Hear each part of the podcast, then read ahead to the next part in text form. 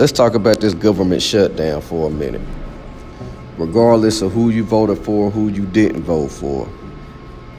I'm not going to get all into the wall. I'm not going to get all into my political beliefs or anything like that. I'm going to give you a couple of scriptures.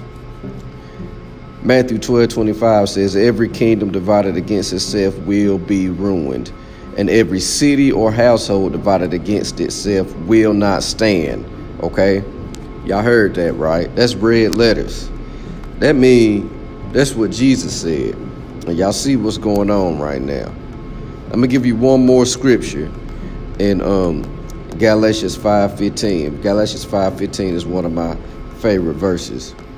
And it says, If you bite and devour each other, watch out, or you will be destroyed by one another. So, so many of us, I think, put our faith in the government, put our faith in in people. Understand something. The government is a system of people. People gonna fail you. The government is failing us because they're shutting down. People are not people are, are not working and not getting paid. What happens to people? What do people do when they get angry? They do things that they regret.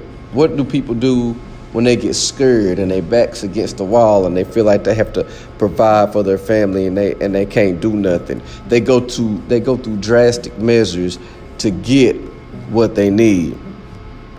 This government shutdown is a spiritual warfare. The enemy, if you listen to the verses I just said, the enemy is trying to divide us. That way we can't stand and we crumble, we fall. Galatians says, if we bite and devour one another, watch out, or we will be destroyed by one another. So what's going on? We going we if we don't watch out, we will destroy each other from the inside. The enemy is setting certain things up where we destroy each other from the inside.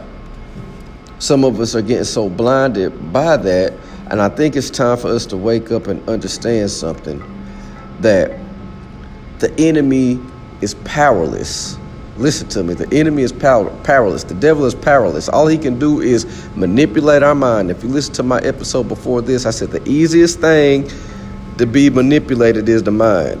So he's manipulating our mind to the point where we have a government that is not all the way shut down, but partial shut down, divided. We have, we are biting and devouring one another and we're going to be destroyed by one another. I guarantee you can't nobody get on social media, the news right now, and find something that's not talking about somebody or talking about this government shutdown. Listen, I'm not telling you I'm for a wall or against the wall. I'm not telling you I voted Trump or I didn't vote for Trump or whatever. This is not that type of podcast. What I am trying to tell you is is the fact that as long as we keep staying divided and as long as we keep biting and devouring one another, eventually we will destroy one another.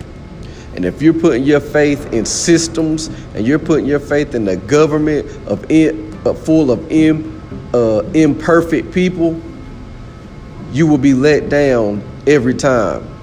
Just like the government is letting us down now by shutting down. It's time to, in, in, in crisis like this, it's time to open up your Bible and turn to the Prince of Peace. It's time to open up your Bible and turn to the Lord of Lords. I'm not afraid. I'm not even concerned because I know where my true help or my strength comes from.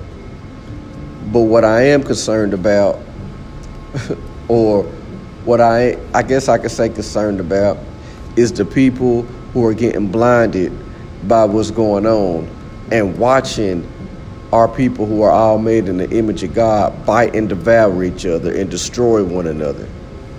And we doing the devil's work for him. It's time to wake up.